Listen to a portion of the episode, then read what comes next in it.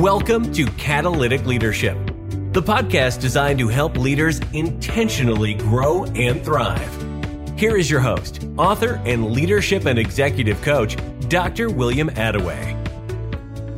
Hey, it's William, and welcome to today's episode of the Catalytic Leadership Podcast.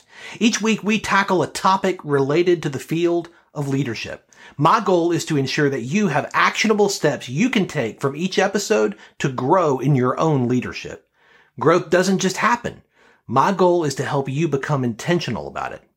Each week, we spotlight leaders from a variety of fields, organizations, and locations. And my goal is for you to see that leaders can be catalytic no matter where they are or what they lead.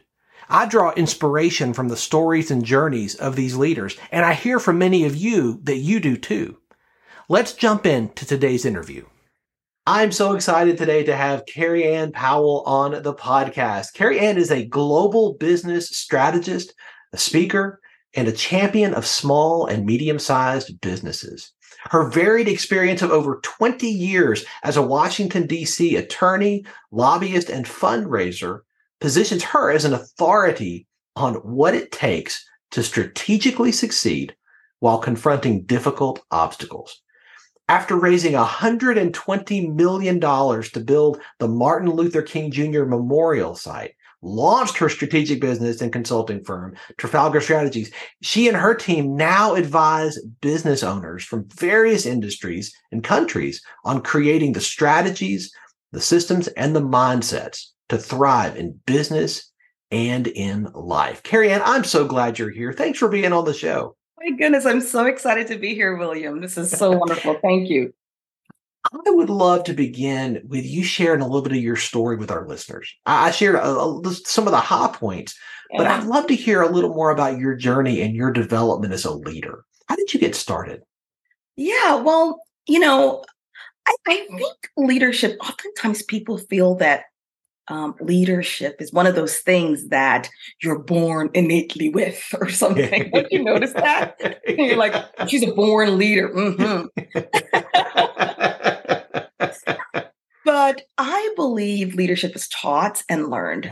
Yeah. yeah. And almost to be honest, you know, you hear people talk about, oh, I'm learning a language versus I'm acquiring mm. a language. Like those of us who are native English speakers, um, acquired English. We didn't learn it, right? Right, right. Versus um, if you're, I'm learning Spanish right now, and I'm, I guarantee you, oh. I'm acquiring it. I'm truly learning. That's right.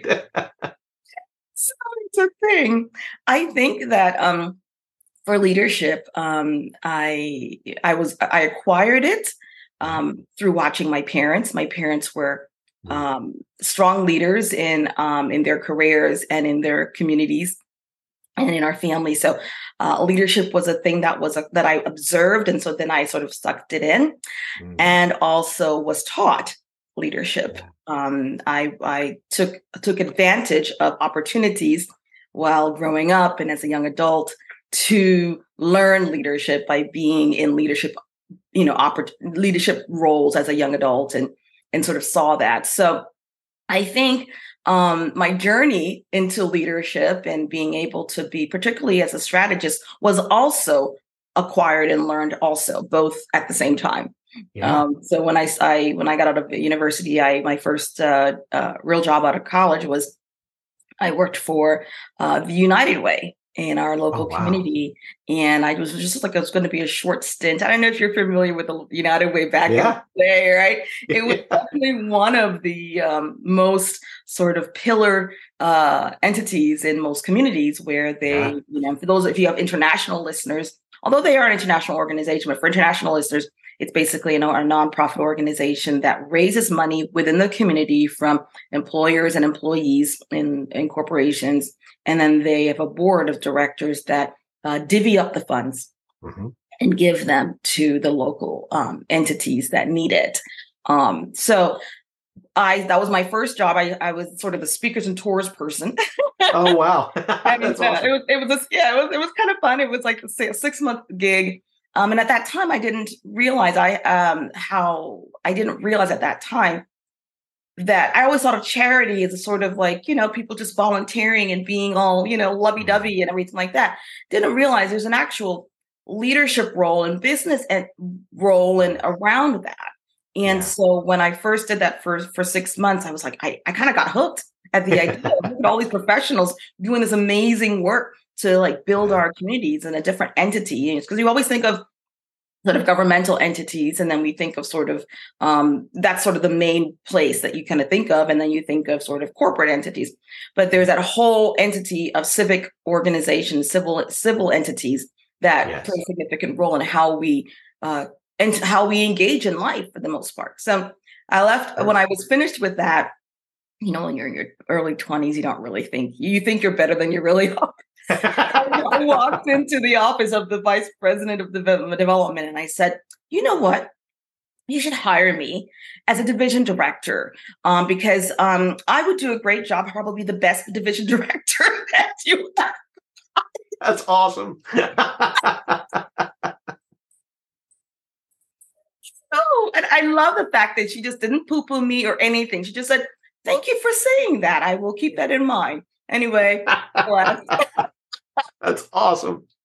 And a couple months later, she called me in for an interview and said, Well, we have a position um, for a division director position, and um, it's it's not for the largest numbers, not not for the very big number companies, yeah. but um, but you know, for our donors that are a little smaller, but would like to to, to bring you in because I do see you have potential. She brought me in, and within you know a year, I was I moved up into larger larger larger uh, what you call larger um you know in, in in sale would be like larger sales books but you know yeah. in nonprofits sort of like entities that gave more money yeah right and then um and then i was training other uh division directors and basically wow. you know it just became a thing and i realized i was good at it i was very yeah. good at asking for large sums of money that's a gift and, I was also very good because of, you know, obviously this is a, a, large organization, millions of dollars running through. I had a book value of 2 million myself. So we were very strategic in the way that things operated. And so that's really where I started cutting my teach my teeth on strategic planning. Mm. And so I was I had acquired some leadership skills, but I was learning also, right? How to ask for large sums of money because basically what they do is they paired us with um, you know you had a volunteer sort of a ceo of a company who had some uh-huh. very respect in the in the community in the city and you and you and he or you and her at that time was mainly the he's but you know you and he and you and her would go and basically you know chat up the CEO of another company to get them to agree to donate large sums of money to the United Way and also to agree to um, do um, uh, campaigns for their employees to give. And so mm. I observed how these individuals, how these two sort of titans of industry were interacting. And I would just suck it in right? and then sort of begin to play that out because it's one thing to be able to feel comfortable asking for large sums of money. It's another thing to know how the game is played. And so during that period of time in my life, I was learning a couple of things. I was learning how to be a good leader because I had a team. I was learning how to ask for large sums of money in the way that people would respond. I was mm-hmm. learning how to be strategic. And I was definitely learning how how everything that we as individuals do affect other people. We're just we're all so connected that it's just not we're not we're not on an island at all. And so anything that I did, if I had a meeting that I did a meeting very well, then that CEO would decide to give more money, which means that their employees would give more money, which means that we had more money to give to an agency like a domestic violence shelter, which was able to then be able to have a school so that the kids in the domestic violence shelter could have a larger education, which means that we have a more educated populace. So we're all connected. So that was the yeah. really the beginning of you know, I would say, er, you know, leadership obviously from home because I learned that from my parents. But that was the first sort of big old step into wow. uh, into uh, learning what it means to be a leader and what it means to, to to make big moves. Like, what does it mean to to have a big project, a big goal, a big idea, and be able to make it happen strategically and also through your leadership. It is so absolutely fascinating, Kerry, to see that journey and that progression. Yeah, and and you didn't stop there. I mean, you know, yeah, uh, I did it. You, so uh, I, I, I did that for uh, a few years, and then once you know, it's it's interesting again. You know, oftentimes people, you know, William, you know, you talk to people all day long, right? Interviewing yeah. and obviously in the work that you do. And we always think we have a plan in our lives. And we kind of we create this plan a bit within a, an isolated chamber, yeah. not recognizing that every path we take then leads us to another path. Originally, I wanted to be a doctor. I went to school to be pre med, but hmm. something happened, didn't do so well in physics. Organic chem wasn't my friend. I was like, you know what? I'll say too. but nonetheless, um, so while I was there doing all of this great stuff, I began to learn more about some of the challenges that we are that we were facing in our um, in our community and what was is happening in the in in the rest of the country at the time because you begin to see so for instance we have the largest domestic violence shelter in the northeast i mean in the in the southeast area mm-hmm. um i was like everyone used to like brag about it like oh we've got the school on site we can bring all of these women who have been domestically abused blah blah blah mm-hmm. and the, my brain was like but why do we have domestic violence again? Like, right. remind me. right. right. How come this happens? Yeah. And so at the time, I was never exposed to it, so I didn't know. And when I began to become exposed to it, I, I really realized that this is a really big problem. Um, the same thing with so many, you know, there was this great organization that did consumer rights, sort of helped uh, people get out of debt or understand, you know, how to um, purchase things differently and how to um, manage uh, get the best um, mortgage and those kinds of things. I'm like, well, why is it so difficult? That was the mm-hmm. question. Like, why is it so difficult? Why can't just everyday people who be able to figure out how to do these things? So I began to sort of look and see, oh, there's a whole other layer to this. There are policies that are involved with how we as human beings in our everyday life, whether they're local policies or whether they were, you know, federal policies, policies or state policies. So I decided to go to law school and uh, I became a Washington, D.C. attorney and lobbyist and started doing a great deal of work along these issues, trying to tackle big problems um, from a from a federal level and see how we could fix them. And that's what I did for a number of years and really enjoyed that um, until I found out that they were building a, a, memorial to Martin Luther King in the National Mall. And one of my good friends sent me, was like, she was actually, she's actually was working with me and she's a lobbyist as well. And at the time I was heading up a program and um, because I was heading up the program, obviously we had to also raise money. Uh, you know, I had to have conversations like, "You're like the best person that raises money." In our, in our, you know, all the other directors were like, you know, "How are you raising them?" I'm like, "Well, I'll tell you a little secret. There's this thing called the United Way. like, um, oh my God, William, because it's like the you the people who are the best salespeople were the people who were raised Jehovah's Witness. I'm telling you, they have no show. They That's have, it. They there because they grew up very comfortable talking to people. Right. And they're just the best salespeople because they believe it. They they're going to go out and do it. So if you That's hire awesome. someone on your sales team that grew up with Jehovah's Witness, I'm just saying, it's gonna work. Tips, tips right here for business owners everywhere. There it's, go. it's gonna work for you. Okay. Anyways, I was like, um, so then I started doing that. So she knew that I was, I had a, a history of, of, fundraising. And so she's like, Kerry-Ann, did you know they were building a mem- memorial to Martin Luther King? I said, I had no idea for real. Like, I mean, obviously every city and state has a memorial to Dr. Martin Luther King, but this is in the National Mall in Washington, D.C., where we honor our presidents and our veterans of war. I'm like, what? I, I didn't think this was happening. So I, um, you know, they were looking for someone to do corporate fundraising. I said, well, wow. Well, I happen to know a little thing about that. so I, I put my hat in the ring. They hired me, and then a year later, they asked me to be the full, uh, the full chief fundraiser of the of the wow. program. At that time, we had about I think when I came on board, we're probably at 28 million, 30 million, depending upon you know, the time that I count. Um, and um, me and my team, we ended up raising 120 plus million because it was 120 to build it. Plus, we'd raise another 8 million to for all the celebratory stuff afterwards because mm-hmm. you know you've got heads of state and all that kind of mm-hmm. stuff coming in. So yeah, so that that was really um wow. the journey and so and i know i told myself oh yeah i'm just going to do this for like you know two three years and then i'm going to go back to the law several years later later, um, you know, here I am, and I, I started my business after we built it, and you know, wow. that's amazing. You know, I, I, living in the in the DMV area, I've had the opportunity to to visit that site a number of times.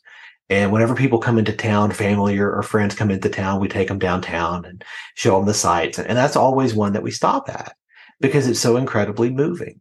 It's moving, and it, incredibly incredibly and and you know I, I, grew up in alabama in birmingham actually mm-hmm. and so you know growing up in a place like there there's a great deal of history and mm-hmm. to be in a place like right there on the tidal basin and and you're in that environment and reading those quotes it's just it's it's a very powerful place so you know for those listeners who haven't had that opportunity to visit dc when you do do not, do not miss this particular memorial because it, it makes a difference. And when I read in your bio that that you were you were like in charge of raising money for this, I was like, there's no way. That's so amazing. Um, and so just on a on a personal level, I was I really wanted to talk to you and to hear so many ways that that your leadership has has changed and grown and your impact has changed and grown over the years that is so inspiring to me, and I know to every leader who's listening. Uh, there's, there's I'm getting a, a little teary eyed. William, gotta stop. it's it's it's. I got a little mascara on. That's awesome. I think it's so important for people to understand that impact is really one of the highest callings of leadership. And as you grow in your leadership, you will grow in your impact. And that's what I hear when I listen to your yes. journey. Yeah, I, I, you know, and I, I, um, well, just to before I, I comment on that, I, um, you know, after building the memorial, and I guess I should share this because people, I think, sometimes don't recognize that this is a normal, I think, a normal part of of building a big thing or um, pushing a big thing up the mountain. I was a little lost after we built it. Now they asked me to hmm. stay on board to um, um, help to build an education foundation, which is now still there, and um, it's great. So I, I felt good about it. So I spent about a year and a half, two years helping to build an education foundation around the memorial. Wow. Oh, wow. But during that time, you know, I was like, what next? Yeah. Right? What is the next thing for me? Because I just I couldn't go back to the law. I, I had done this big thing, and I know although I love the law, um, I knew that wasn't my next step. I wasn't going to go back. Yeah. But yet I wasn't really sure what's the next step. And I would mm. often go to the memorial, particularly at the nighttime. I'm sure. Have you been down mm. there? oh yeah, it's beautiful. I would go down there at night just to sort of. It, was, it was really a spiritual experience for me yeah being there at nighttime just to sort of be still and hear what it is that was that I that my next step was. I and it didn't and it wasn't like it was like, you know, some voice from heaven telling me, but I I I used that period of time of of feeling like I was just really still a bit in the valley a bit yeah. to begin to take first steps as to mm. what it could look mm. like so I I I knew that I wanted to, you know, make bigger impact. But I also knew that I wasn't really sure I wanted to do fundraising per se. That was the next step, right? So everyone was like, "Oh, come and help to do this." A whole bunch of headhunters come and be like, you know, come and do this, or you know, a lot of folks who knew me. And to be honest with you, this business that I have is actually a second iteration of the business. I originally did go into doing consulting for NGOs and their boards and actually did some fundraising as well hmm. from a consultant perspective. And I remember uh, I was on a, I sort of had an office in Manhattan, an office in DC, and I was on a train from DC going to Manhattan for like one of like, you know, one of my favorite clients. He was um, a, um, a celebrity who had an art foundation and, you know, his like, you know, it was it's just exciting to work with people who you know are doing really amazing things and i was going to be doing a board strategy day and helping with fundraising strategy and so forth and as i was on the train going up um I remember, you know, um, you know how um, I don't know when you had the, they had the quiet car in the Acela. I don't know if it's Yeah. still there now. Yeah, yeah, yeah. but it was, and I was like, you know, you know, listening to some music, and I was sort of writing some notes. And as I was beginning to build the business, and I saw in the future, I'm like, if if I build the business as it is, because I, I think I brought in a couple team members by that, and I was like, I actually don't want this to be it. Like, I just Hmm. don't want this iteration of just working with, you know, large NGOs on on fundraising strategy to be the only thing I want to do. And but I wasn't really sure exactly how to transition out. I was still doing quite a bit of speaking and um it just wasn't I wasn't really sure. Um I actually took some time off and and and went to Spain and you know spent I was like, oh, I'll just go there for a year and kind of do a thing and whatever. But the point is what evolved from that was me just taking smaller steps and me begin to sort of say, okay, what do I what, what am I loving about the current my current business, and what am I loving about not loving about my current business? And one of the things I knew I didn't want to do was actual fundraising anymore, Yeah. even though you know I don't know if you've read that book, um, uh, The Big Leap Hmm, uh, I don't think so. No. by Gay Hendricks. And it's it's um excuse me. Gay Hendricks is a psychologist um out of um he works at um he's out of I think it's UCLA or Berkeley, one of the California schools that has a strong reputation and he also does work with uh titans of business, large Fortune 500 companies and their CEOs. Um and basically the the theory behind the big leap is we have and i'm gonna i'm gonna butcher some of the zones here but there's there's a couple of zones that he considers people work within Mhm. so the zone of competence Hmm, you can do the thing right um there's the zone of excellence which Mhm. you do the thing real well and you get rewarded for the thing Yeah. and then there's the zone of genius Where- Hmm, it's the place that most people don't move into but it's the place that all of us have but the thing is we get stuck oftentimes in the zone of excellence or in the zone of competence because those are the hmm, two areas that we are often rewarded for like hmm. so if Yeah. you are that's true. You know so for me for instance me you know fundraising that would have been my zone of of um of excellence right? Yeah. like stay there. You're good at what you do. Just do it. And that's what i was originally that's what originally i did. I i sort of got sucked into that space where i know how to fundraise. People want me to come and help them with their fundraising and i could do it as a consultant so i'm not on staff so you know you can you know charge you know charge a bit more and you can have build a team and you can have you know all this great you know opportunities to sort of work with all these interesting organizations which is what i really love. I love that. Yeah. to see where Yeah. people are doing interesting things.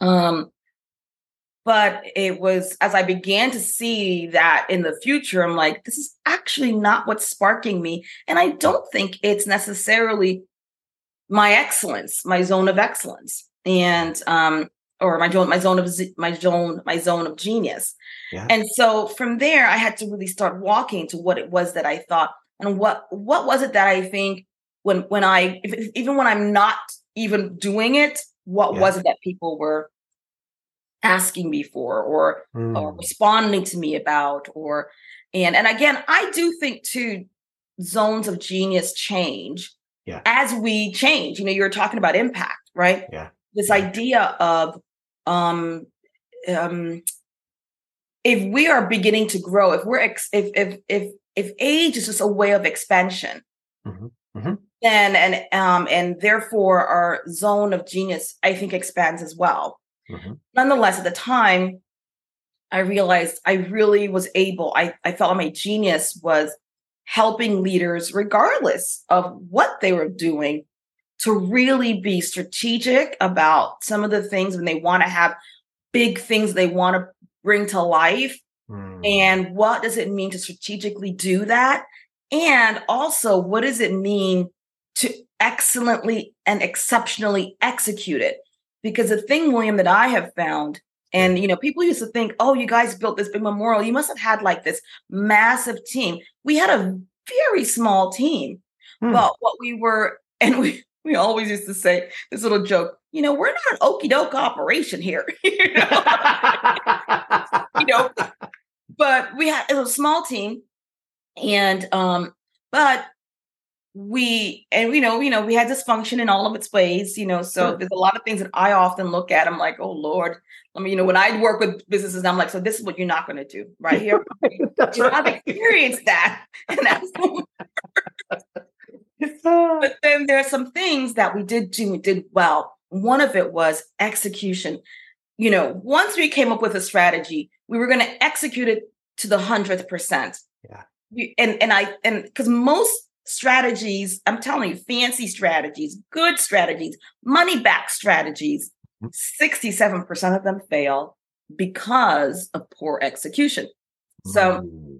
I like to think of it as what does it mean to create a good strategy and a excellent execution plan so that you can really get the big thing done. And I and I think oftentimes particularly when you start thinking about like small and medium sized companies, they have an idea of of what you know they have ideas of what they want to do but we always shrink it we do it in life as well. We shrink the ideas based on what we think we can do mm. the reality is that we can do a whole lot of things big we have the capacity as humans to do crazy things. Yeah. Right? We can go to the moon. We can do a lot of things. We've been able to solve many of the diseases that are on this planet. Um, we've been able to do a lot of things. There's now technology that can clean our air. Did you know that? Yeah. There's now technology out there that can clean the air that we messed up, Mark. You okay? Let's. Isn't that amazing? That's crazy. So my thing is, um, there are things we can do. And also people like, well, you know, that's really for the, you know, I don't know. There's always someone else out there that thinks that, you know, that, that you can, that can do it better or whatever the thing is. But one thing I have come to realize is that the big things that have happened in life usually happen with just a few people, but mm. few committed people. You know, some crazy person that's willing to say, yeah, let's go ahead and do this thing. And then a couple other crazy people that we call followers, but they're actually leaders in their own right. Okay. Yes. Yes. And so we, some crazy people that say, okay, we'll go with it. If you think about all of the major, say, political movements in the, if you think of the civil rights movement, it started with a mm-hmm. couple people around the table. The Memorial yeah. Foundation was three men sitting around a coffee, a breakfast table in their homes in Bethesda. Okay. Wow. We start thinking about, um, um, just any big thing that has really ever happened. It's really just because of a few people. I mean, Christianity, mm-hmm. right? Right couple of one crazy man called Jesus and then a whole bunch of 12 crazy guys, right? Yeah. Like it really is only small numbers of people that do big things. So we often think, oh, well, you know, I'm a small business, I'm a medium sized business. We got the big dogs over there, they can do their thing. But nothing in life has ever really happened without just a small people. And I saw this one quote that um um that um goodness gracious, my brain. It's too early in the morning. Um, hello, Cuba. the the the guy who Cuba Gooding? No, the island of Cuba, the country. Oh, oh, Castro. Castro, thank you. There you go. Yeah. Castro, his a quote that Castro said that, you know, he was just sort of talking about the movement. And he said that he had, you know, X number of people that had come on board, but he would have done it with only just a few a few men because mm. the reality is that that's really all it takes if you yeah. passionately believe in your thing yeah. and you are leading in a way that's not sent like not focused on you yes. but focused on the thing people come because they want to do things bigger than themselves. And yes. so they do it right? And they want to be attached to that if they see that it can work. And so I really often think about what, when you think about, okay, you know zones of excellence or zones of gen- zones of genius it's really comfortable to stay in the zone of excellence. Definitely mm-hmm. comfortable to stay in the zone of competence because you know you know little big big fish little pond right that's right but um but when you start branching out into the um, genius zone it's yeah. scary people are going to look at you a little crazy yeah yeah. People are going to say, "Well, why are you leaving this good, safe job over here?" You know, you know, back, right. you know, in DC, they talk about the good, safe job, government job. That's right. you know, why would you the good, safe government job over here and then branch out into this madness where we don't even see how it's going to even work, right? But that to me is what going into your genius looks like. And it's mm. scary and it feels crazy, but it's where all the good stuff happens. Mm. And if you can be consistent in that space, you can be courageous to step there, then be consistent because it's not going to just come overnight. So if you can be consistent in that space, be strategic, and then make sure you have a couple of crazy people who are just as crazy as you to come along on it, it. and you execute well just execute well. And you know i always think you can come up with any identity you can come up with right? Every every, every company every business has a sort of identity around its space. We were like we're not an okey doke operation okay? We're not okey doke even though we were like, right. even though we were like over there?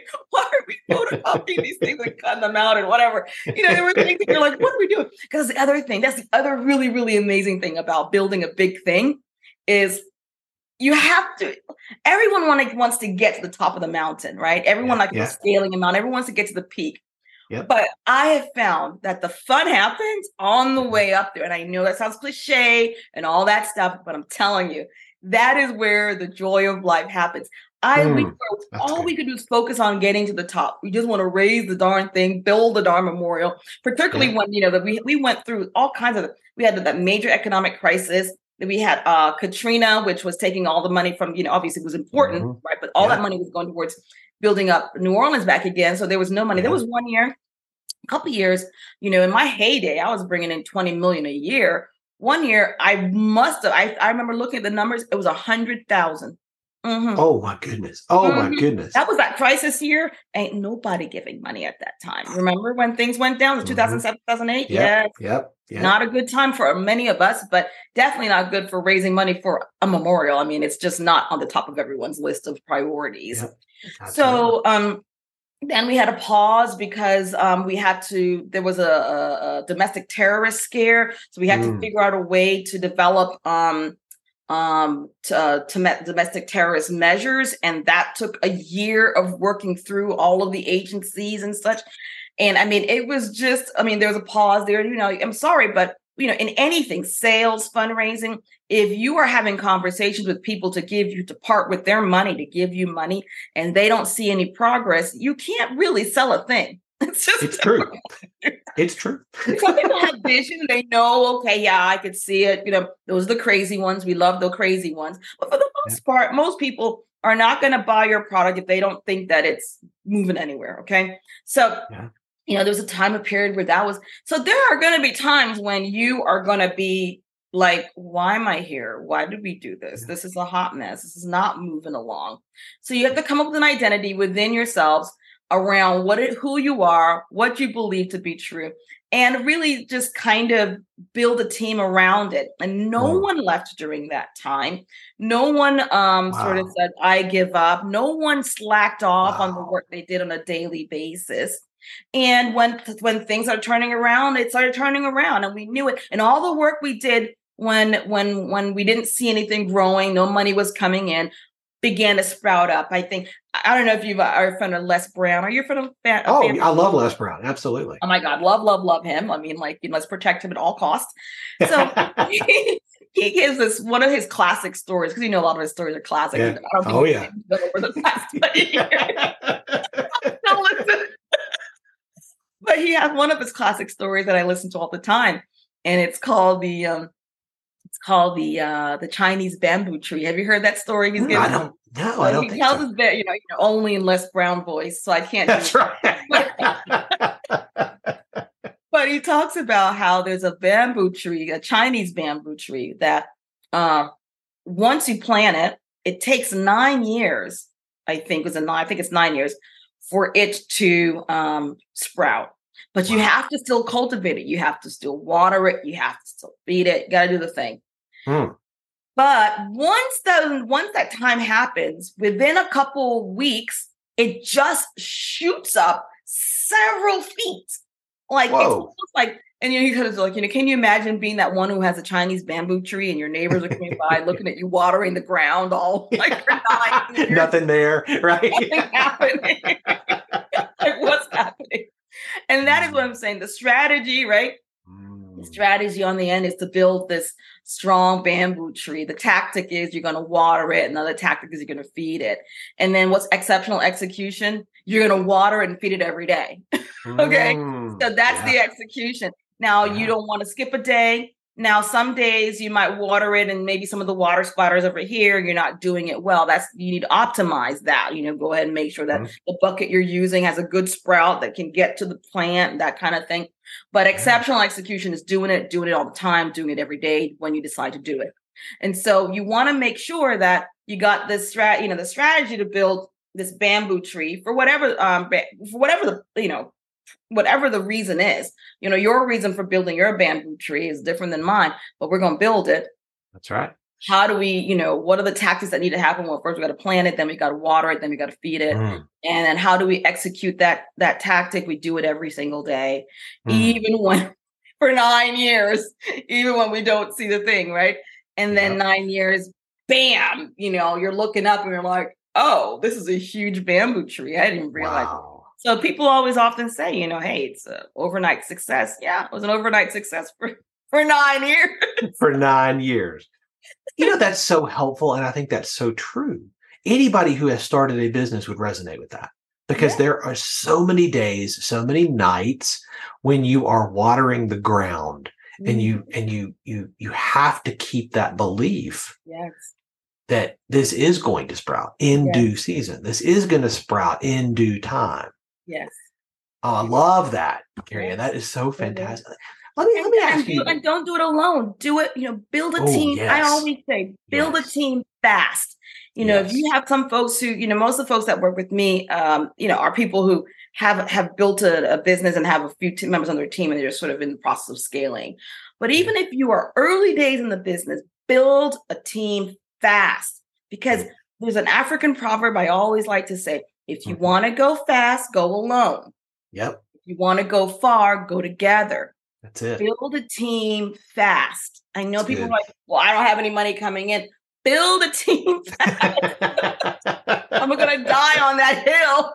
yes, so good. build a team fast. So it's not just you watering. It's it's it's you watering. It's it's your team watering, and that looks different, right? So maybe Yeah. you're up on the hill looking down and saying, "Hey guys, water over there." Water over there. You know, we need a, you know, oh, switch over here. We need to bring a tarp to whatever we need to do, right? and then your team is doing the thing because you can't just be in the business watering watering all day all day when you're not being strategic you have to be deciding oh what is the strategic direction that we are Oh. moving the team in Mm. and if you're in it watering watering watering then you're not above it looking down and seeing okay yeah I'm, that's where that's why I, I you know generals back in the day when you Yeah. know warfare was a thing you know i always think of like you know old like you know you, you have the battles of like the revolutionary war for instance Mhm. you know i'm a big fan of outlander i know all women love that show so it's because of history no it's because of jamie but anyway no, I love the historical elements of it. Anyway, the show right now is experience the early days of the of the uh, War of Independence. Okay, and you know you see these these gen- these generals and everything, and you're like, how did they battle on the field? You know, because you think of warfare now today, and it's so different than warfare back in that day. And you know, I heard someone say generals and and stuff were always on the hill, on the higher part of the hill, always Yeah. To see what's going so they can send the messenger down to the troops to tell them you know tell the captains and lieutenants um I, I know i don't know all the names of the different ranks Yeah. but the people who are leading down on the down on the ground to do a thing shift west shift north retreat do the thing if you're the owner, if you're the owner of your business, or you're the leader of your business, and you're sitting Mm. there watering, watering, watering that bamboo Mm. plant, which is really important, mind you, must Yeah. happen all the time. It must happen every day in order for this to work. But that means that you're not on the hill looking down to the side. Okay, what patches are dry? What areas do we That's need to kind of do a thing to do a switch? You might realize that the way the tactic is executing is not that great. Maybe we should, you know, pivot a bit. Whatever the thing is, you're the one who needs to be looking at that. And if Mm. you're only working in the business doing the thing, then you don't have the capacity to be strategic and to be a strategic leader. And you can't tell who's exhausted because you know you're working along with them and you're just kind of watering, watering, watering. Then you don't know what strengths people have and what's going on. But if you're Mm. above, you can kind of look and see, oh my goodness, that person over here is real good at that, or that person's exhausted. Let's shift them out. It allows for, for you the capacity to be able to move the organization and conduct it in a way that um, makes it more effective. So when the when the when the when the bamboo plant does spurt up, it spurts up, and all of the all of the bamboo ones are looking the same, and you know all the little stalks, and you know it, it looks good. How do you stay on top of your game? Like, how do you continue to level up with new leadership skills? Your journey is varied and wide and so many different experiences and inputs. But the Kerry-Ann you're going to need to be a year, two, five years from now needs to have grown. I, I, I just, it's so interesting you should say that because one of the things that I've been contemplating this past week is um, what, what does it look like, not just for me, but also for the business, right? And I'm always thinking about that. Um, I think it's, um, what's his name? Abraham like I forgot his name, but he, he's a you know one of those business gurus. Always says if you you know you sort of look at your business a bit like it's this you know I always say it's an entity up outside of yourself. Um, he always says sort of look think of it like a hedge fund. It's like Mm. it, you know the, the purpose of business is to is to is to produce value. Is to you put some things in and then it generates value. Yeah. it, it generates value to um the owner it generates value to the employees to the customers to the stake to the investors. Um it's basically it's a, it's a value generating entity outside of oneself Yeah. to all of the stakeholders and folks that are connected to it. Now so you're always having to tend it. And you have to be the person who you are today to tend it isn't the same person that needs to continue to um, bring it forward Mm. now there's some theories around like leadership in in business. Some people feel that you should as a as if you're the entrepreneur that began the business at some point you need to bring someone on who is uh, more of an executor Mhm. and then at stay at some stage you bring someone on who is a sustainer Yeah. and um, there's really four roles but i'm forgetting one of them but it's this concept of you know the lifespan of the personality Mhm. within the business it sort of goes like this when someone else comes in and goes like that and then there's Yep. this and that's how you can sustain a business Yeah. um i also there's another theory around it so that's so the idea here is the entrepreneur kind of begins to walk away a bit once Mhm. he's kind of done the thing and i Yeah. i'm truly an entrepreneur um but i do believe in terms of personality type i mean all all Mm-hmm. Yeah. entrepreneurs but in terms of my style of personality but nonetheless there's also a different school of thought that if you are, you know, there's sort of three roles of an entrepreneur, of, of a business owner. You have the entrepreneur, which is the person who likes to take the risk and likes to do the big things. There's the kind of um, talent, Mhm. um, the person who's really the face of things, does the thing, you know, whatever the thing, does the dance, whatever. And then there's kind of the manager slash, you know, sustainer person. Okay. Mhm. And the idea is instead of it feeling like you have to sort of do this, walk away, and then, you know, whatever, Mhm. it's kind of like you need all three people. You need someone to be all, you need someone to represent each three entities of that working in it. So if you are Yeah. um, sort of a, a full on entrepreneur, meaning you love risk, you love, Mhm. you know, building teams, whatever, then you want to definitely immediately, as soon as you can, bring someone on who loves the you know who's going to be the face the, the actor you know? Yeah the act, yeah. the, ta- the talent and the Yeah. and then you need to bring someone on who's going to be the manager. Yeah. And so that's the other theory is that you stay in it but you just bring you build your team around it. So there's that and then there's this. I, and I think you can do a hodgepodge of it, right? But in the end, uh, I really think that um, whatever it is that you do, you need to sort of think about how you can evolve with it. Because what isn't the whole point of any Right. big thing? You grow and you evolve and you strengthen. Uh, I believe I believe leaning into your strengths, but I also think a part of life is growth. So to answer your question, I what I often do is I often I put myself in environments where they are kind of Mm. people that are way more further along than I am. Yeah And I put myself there and I kind of feel like I'm my I'm like I'm I'm 12 years old again wearing my mother's shoes. You know? oh no, my Yes. mom look, both my parents were clothes horses, okay? God bless them. and my mom, my dad is passed, but my mom still is, and she is. oh so my goodness so I just, you know, I think I was wearing heels at age six, little cute little, you know, little shoes that they give for six year olds. And I just, I, I love me some heels right now. I did a little ankle spring a couple years back and I can't wear them as much, but I Oh. still do love stilettos. So my point is though, you know, I always used to wear my shoes around with my mom's high heel shoes, you know, and you don't, you know, you feel, you know, you're not, you haven't grown into it yet, but you know, you, you kind of, you know, you're kind of there, like, look at me, I'm so cool. And then I put Yeah. her jewelry on, the like the things are hanging down to my knees, you know, whatever. The point is though, I try to put myself in environments where people who are way further along so that I can, it's almost like being on top of the mountain and seeing over the hill a Yes. bit.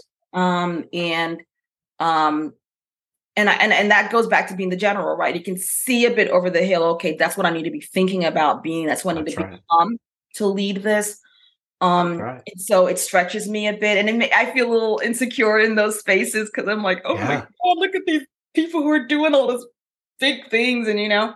Yeah. But that's the only way that that's the what I've always done in my life has always been in spaces where people were always bigger than me or older than me or more advanced than I was in whatever the thing was. And then I sort of observed and I'm like, oh, I could do that.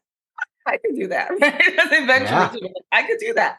So um that's one thing. The other thing is I I always um I you know I've done some work so I know my I know the areas of my life that have particular woundings and Mhm. and hurts and traumas.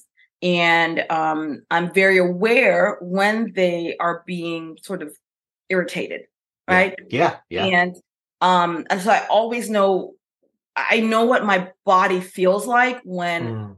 i am making a decision or i'm feeling a bit of a way um but it's not coming from anything of wisdom. It's coming from my younger spaces or coming from the places of myself that have been healed. I have had you know i, I have healed but it's still tender you know you still have these Sure. little wounds and they have you know the scabs there. the scar yeah. yeah but if, if you do a thing to it you, Yeah. kind of still feel it you it's know? still there yeah. So I think to um, you know, just being able to to to know when know when you are being you're making decisions or you're reacting to something that is hitting some tender spaces that haven't completely healed. So I'm not reacting, but I'm just Yeah. like, oh wait.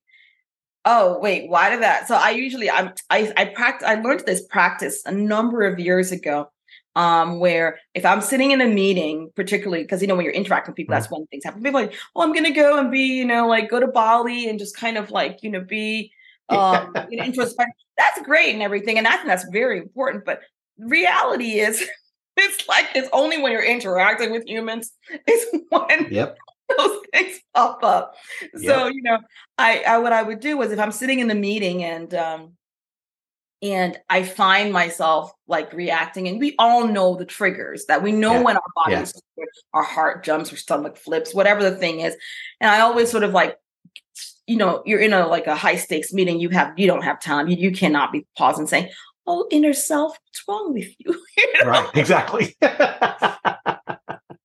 exactly So I would always wait but I would make a note, check that out. And when I would go Mm. home and I would being able to have my in my internal time, I'd always sort of ask the questions, what's going on? What was it? Why did why did that get why was I triggered? What's happening? And then that's when I realized what, you know, and I and I and I do all kinds of techniques to make sure that I'm being able to pull out the truth, right? Because again, our subconscious mind will give you all kinds of like Oh yeah. madness. Oh, it's because they said this or do this. But what's the truth? Yeah. Yeah, And then eventually the so like, you know, if oftentimes it's hitting my younger self. So I'll allow my younger self to have a voice. And that usually says, well, mm-hmm. they just hurt my feelings because, you know, when she said that, like, wow. okay. So now you know that what's happening. It's you know, and I'm and I love my younger self. I love my youngest. I love them to just go play and have a good time. But you are not driving this bus. Yeah. Yeah. sorry. You're not driving the bus. That's so right. I'm gonna. It also gives me opportunity to heal and to stretch because the more I heal, the more I expand. Um. Mm. So and then the the third thing is that I do is um, for me, I oftentimes um, you know, I'm always reading to see sort of like what are different ways to lead and to make impact, and because I realized like my brain, I you know, I grew up at a certain time and space, and ideas and thoughts were of that time and space. Mhm. So our collective consciousness has evolved since that time and space. But we we we we and we like we like certainty. Mhm. So we want to know that that well that's what it was at that time and space, and Yeah. so that's how it is today. But Yeah. it's not right. Yeah. Yeah. So I think what I try to do is um is kind of figure out you know, I think it's Thomas Jefferson that says in matters of style Hmm. go with the trend. In matters of substance stand like a rock. Mm, So I often say okay. You know, and I have younger folks on my team and they're fantastic and they have all these fantastic ideas and I think it's fantastic. It's great. I love it. Yeah. So they help me in matters of style.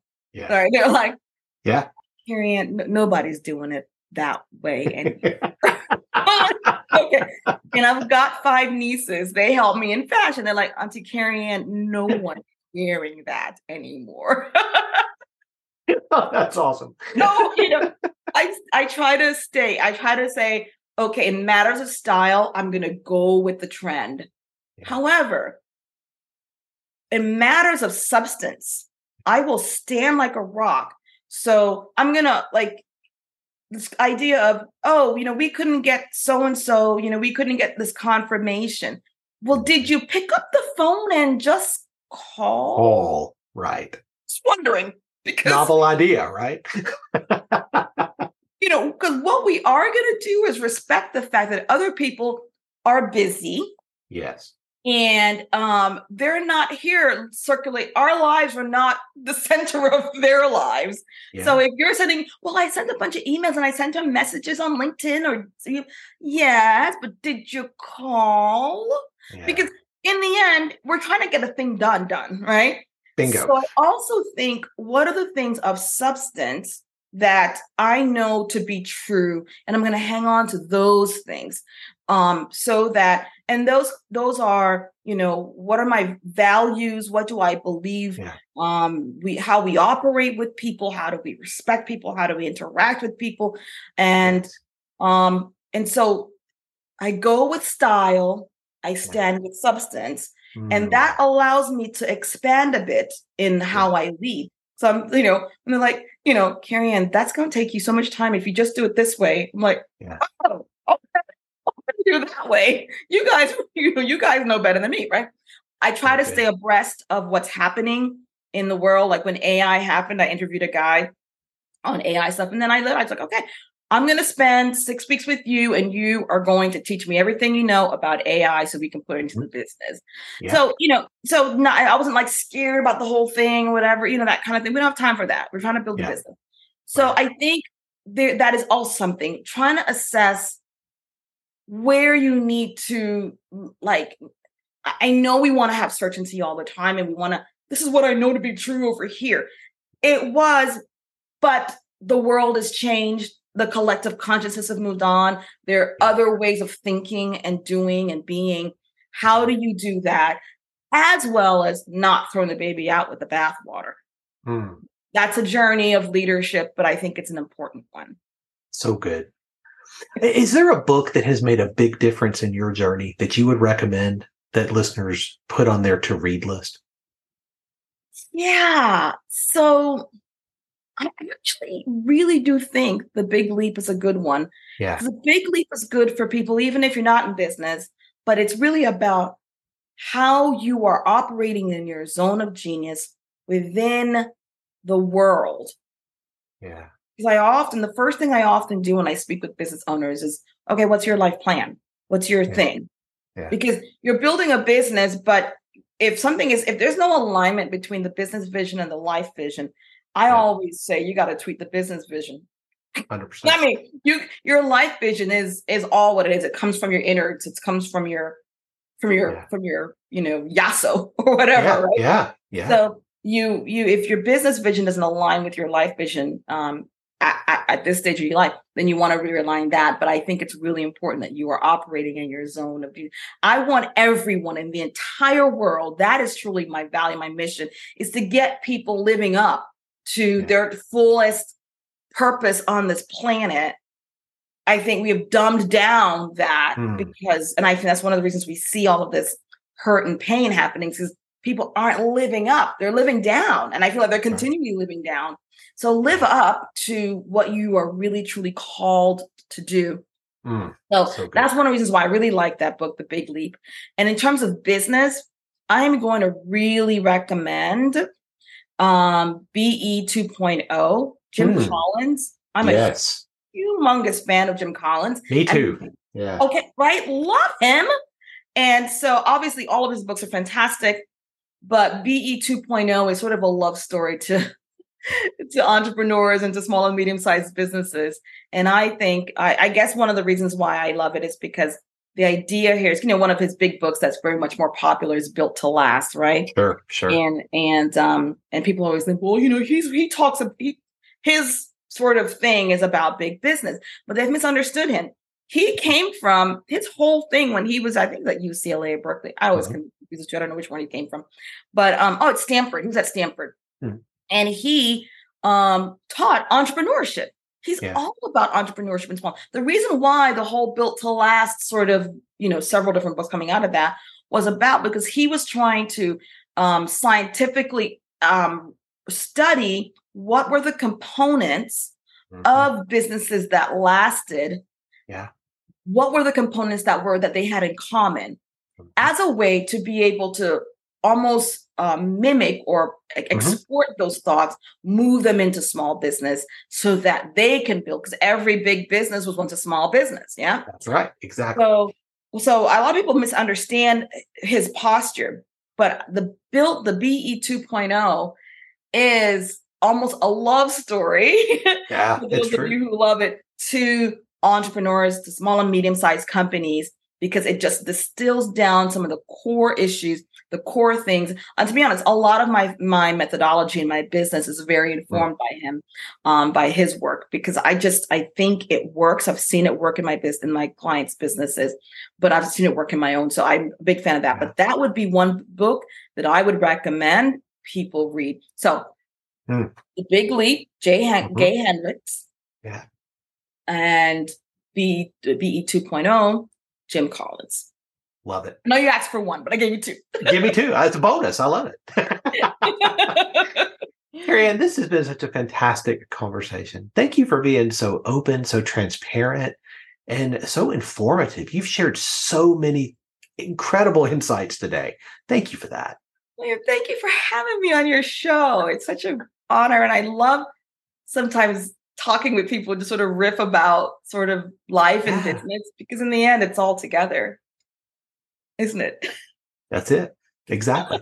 I know folks are going to want to stay connected with you. What is the best way for them to do that? Well, you know, I, I kind of hang out on LinkedIn a bit. Yeah. Yeah. There you go. so um, find me there. Connect. I'm I'm also on Instagram as well. I really do love Instagram too. So if you want to connect with me, connect with me on LinkedIn or Instagram. Send me a message. Say hi. Okay. Um, tell tell me you're in Williams crew. That's right. and uh, I'd, I'd love to connect. I really think that having those connections, human human connections, is really, yes, in the end, the most important thing. Thanks for joining me for this episode today. As we wrap up, I'd love for you to do two things. First, subscribe to this podcast so you don't miss an episode. And if you find value here, I'd love it if you would rate it and review it. That really does make a difference in helping other people to discover this podcast. Second, if you don't have a copy of my newest book, Catalytic Leadership, I'd love to put a copy in your hands. If you go to catalyticleadershipbook.com, you can get a copy for free. Just pay the shipping so I can get it to you and we'll get one right out. My goal is to put this into the hands of as many leaders as possible. This book captures principles that I've learned in 20 plus years of coaching leaders in the entrepreneurial space, in business, government, nonprofits, education, and the local church. You can also connect with me on LinkedIn to keep up with what I'm currently learning and thinking about. And if you're ready to take a next step with a coach to help you intentionally grow and thrive as a leader, I'd be honored to help you. Just go to catalyticleadership.net to book a call with me. Stay tuned for our next episode next week. Until then, as always, leaders, choose to be catalytic. Thanks for listening to Catalytic Leadership with Dr. William Attaway. Be sure to subscribe wherever you listen to podcasts so you don't miss the next episode. Want more? Go to catalyticleadership.net.